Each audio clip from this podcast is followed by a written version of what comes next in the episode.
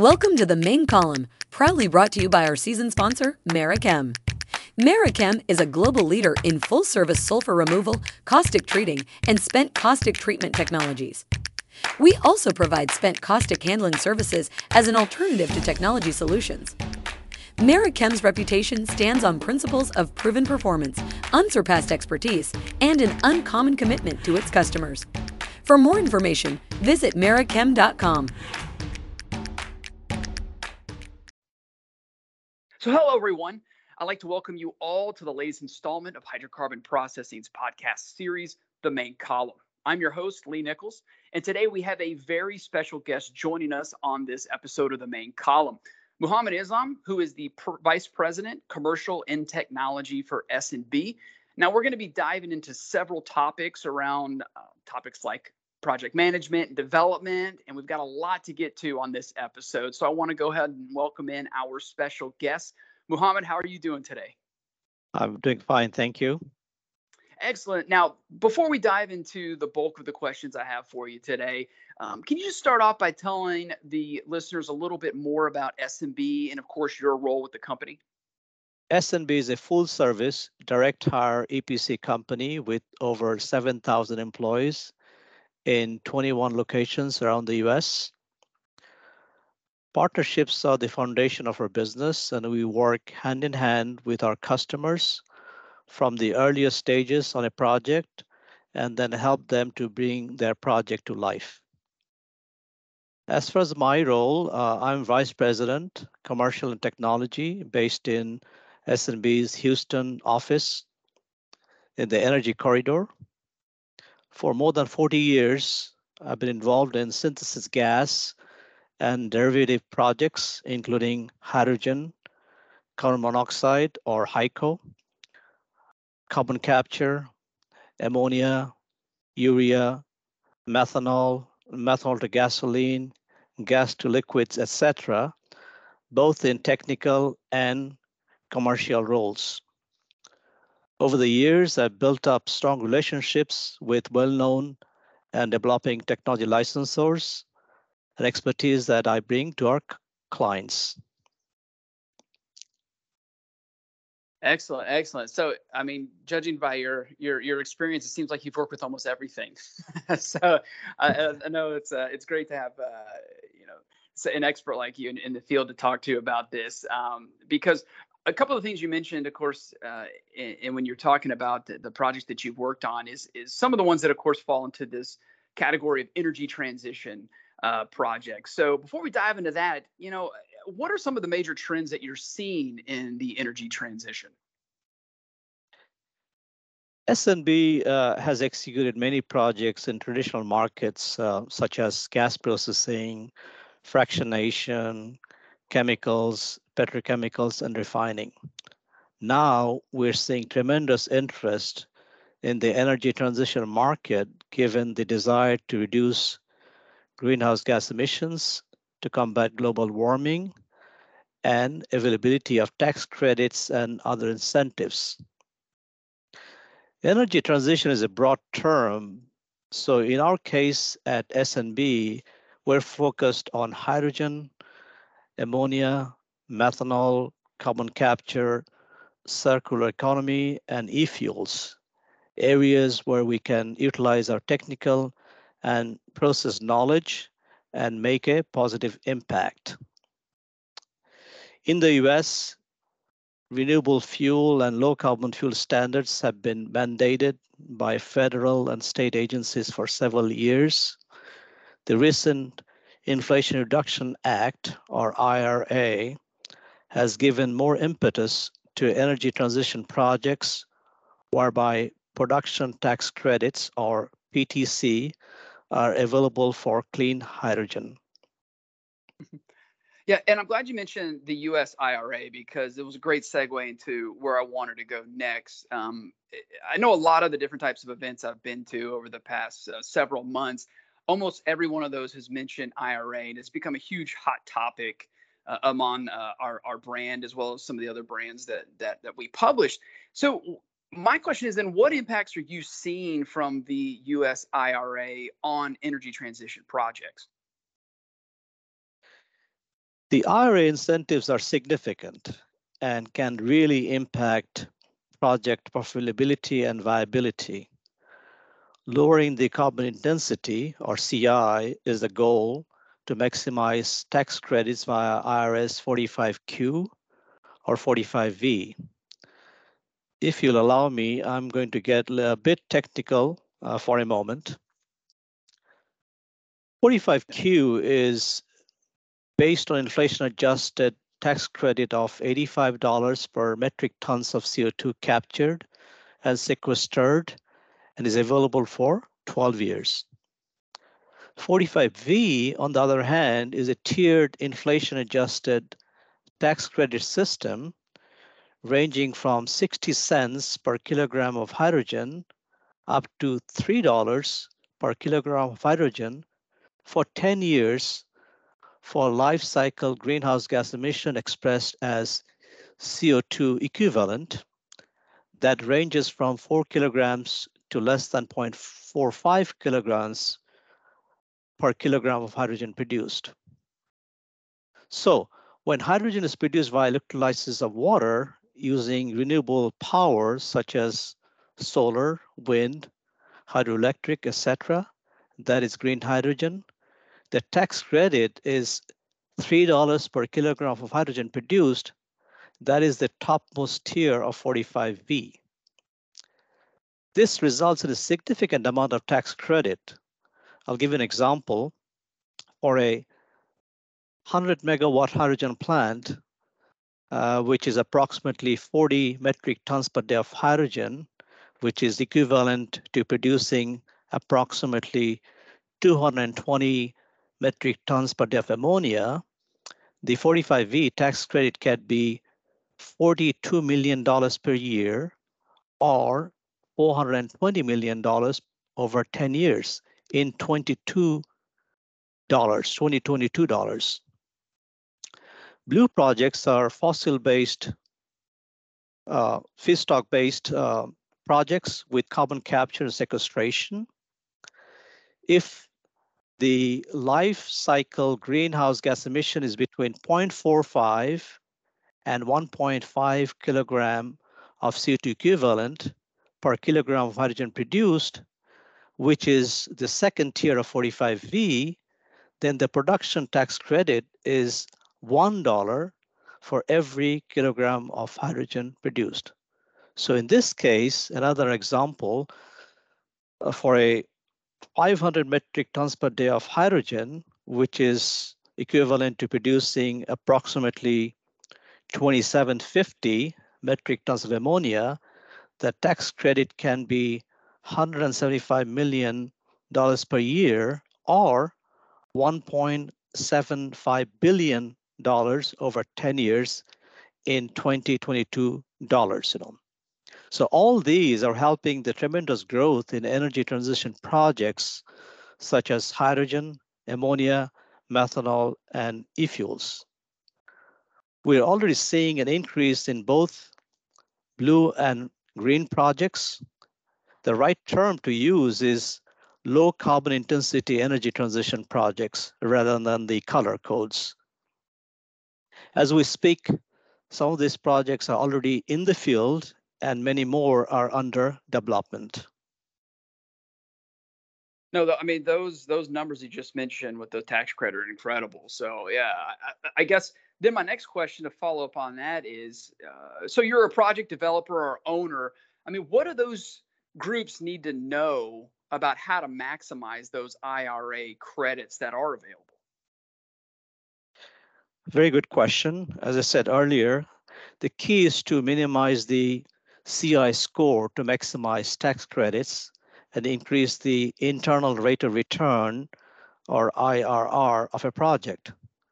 This is very important to understand for not only project developers and owners, but also other stakeholders such as engineers, lenders, off-takers. That means all project stakeholders.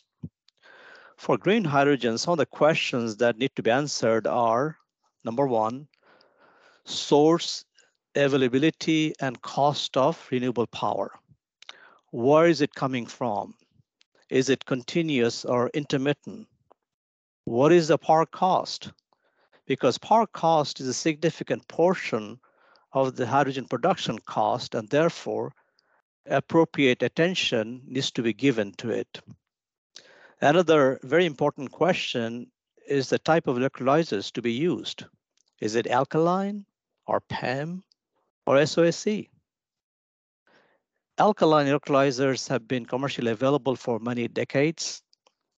PEM electrolyzer is relatively new, and SOFC is currently under development and demonstration.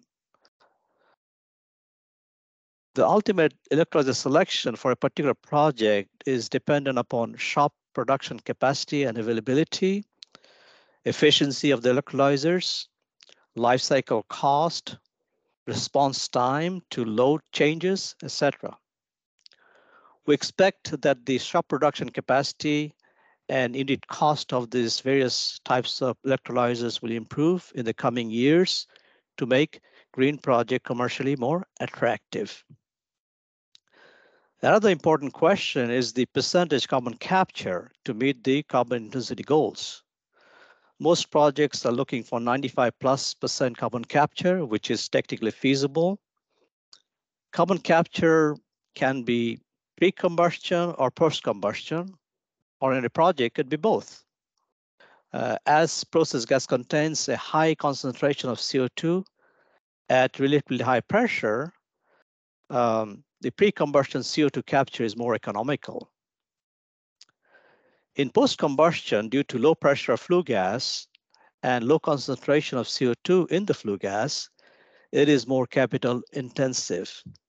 However, the fuel in the combustor can be replaced with non-carbon fuels such as ammonia or low carbon fuels such as hydrogen-rich fuel, resulting in the reduction of carbon emissions in the flue gas.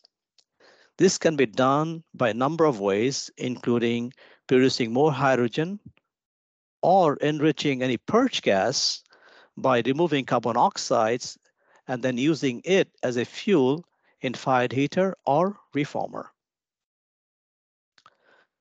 So we must also consider carbon intensity of the supply chain and not just for the production unit itself.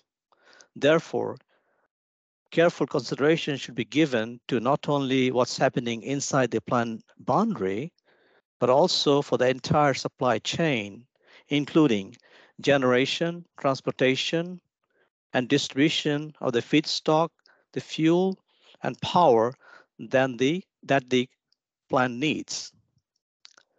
Simply put, lower CI scores generate more credits and therefore more revenue, project developers and engineers must pay careful attention to it during the design phase of the project.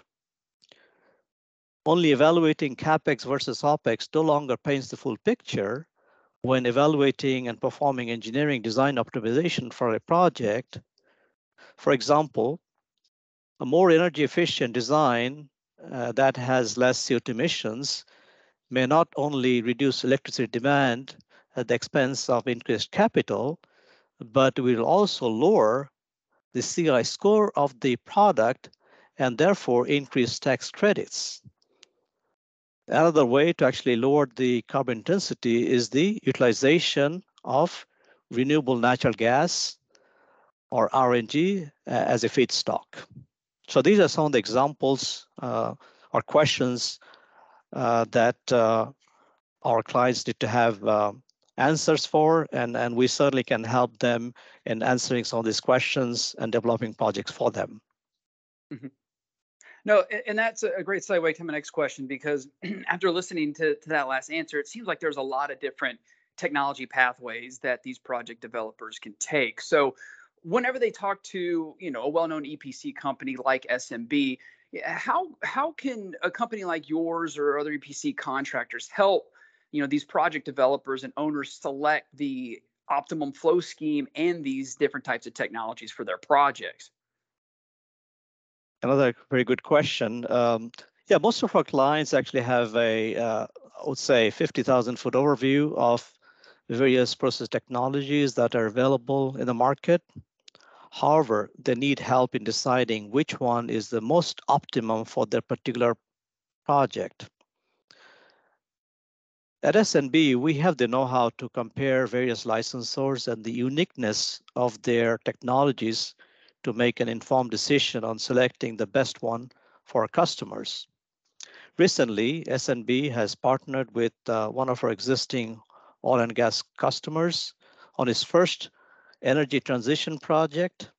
The customer turned to S&B early in the process for advice on selecting the right licensor for the project. We're in the process of comparing multiple licensors for this client with the goal of recommending the most optimum one that meets their goals. Often these projects require more than one licensor, making it essential that we intimately know the pros and cons of various technologies available, how they work with each other, and propose the right solution for successful delivery of the project. As mentioned uh, before, um, it is not only CapEx and OpEx that a designer must pay attention to lowering the carbon intensity is another important factor to consider for energy transition projects. At S&B, we have engineers and designers that have the know-how to provide our customers with the most optimized plant, taking into account CapEx, OpEx, and carbon intensity. No, and that's pretty incredible now that yeah, you don't have to just think about, you know, what's the capital cost, then how's it going how much is it going to cost to operate with all these other different uh, uh, items that go into into running the plant and of course building the plant. Um, and so for my last question is we've talked a lot about these energy transition projects. And so uh, my last question is so what specific work is S&B doing within these markets? So S&B is currently executing several energy transition projects in green and blue hydrogen, green and blue ammonia, blue methanol, carbon capture, and circular economy. And I'll give you some examples uh, of those. There are several green hydrogen projects that we're executing right now. Uh, first, S&B has completed FEL2 and FEL3 services and is now executing EPC for a 15 tons per day green hydrogen production and distribution facility in the Southeast USA. The project is being as we speak. The project includes production of hydrogen via PEM electrolyzers, which will then be liquefied, stored, and loaded into a refrigerated tanker for distribution to end users in the region. This is the first of multiple such plants planned to be installed across the US for our customer. Second, we're providing FEL2 and FEL3 services for the expansion of the projects I just mentioned. This expansion at the same location will add another 15 tons per day of green hydrogen production that will also include liquefaction, storage, and loading facilities. Third, we're performing FEL3 services for a 30 tons per day green hydrogen facility in Southwest USA that will support fueling stations in the Western US region. This is the first of several planned phases to build out this major green hydrogen hub for our customers. So that's hydrogen. Now uh, focusing on ammonia. Ammonia is another market that we're very heavily involved in right now. It is not a surprise that ammonia, best known as a fertilizer to date, is now being considered as a convenient means to transport hydrogen and as a potential non-carbon fuel. Currently, approximately 190 million tons per year of ammonia is being produced globally. Ammonia is being considered for use in new applications, such as fuel in boiler, especially in coal-fired boilers, gas turbine, and even ship. The demand is expected to grow by more than 4% annually, which represents 70% increase by 2035. That's a lot of additional ammonia that needs to be produced over the next few years.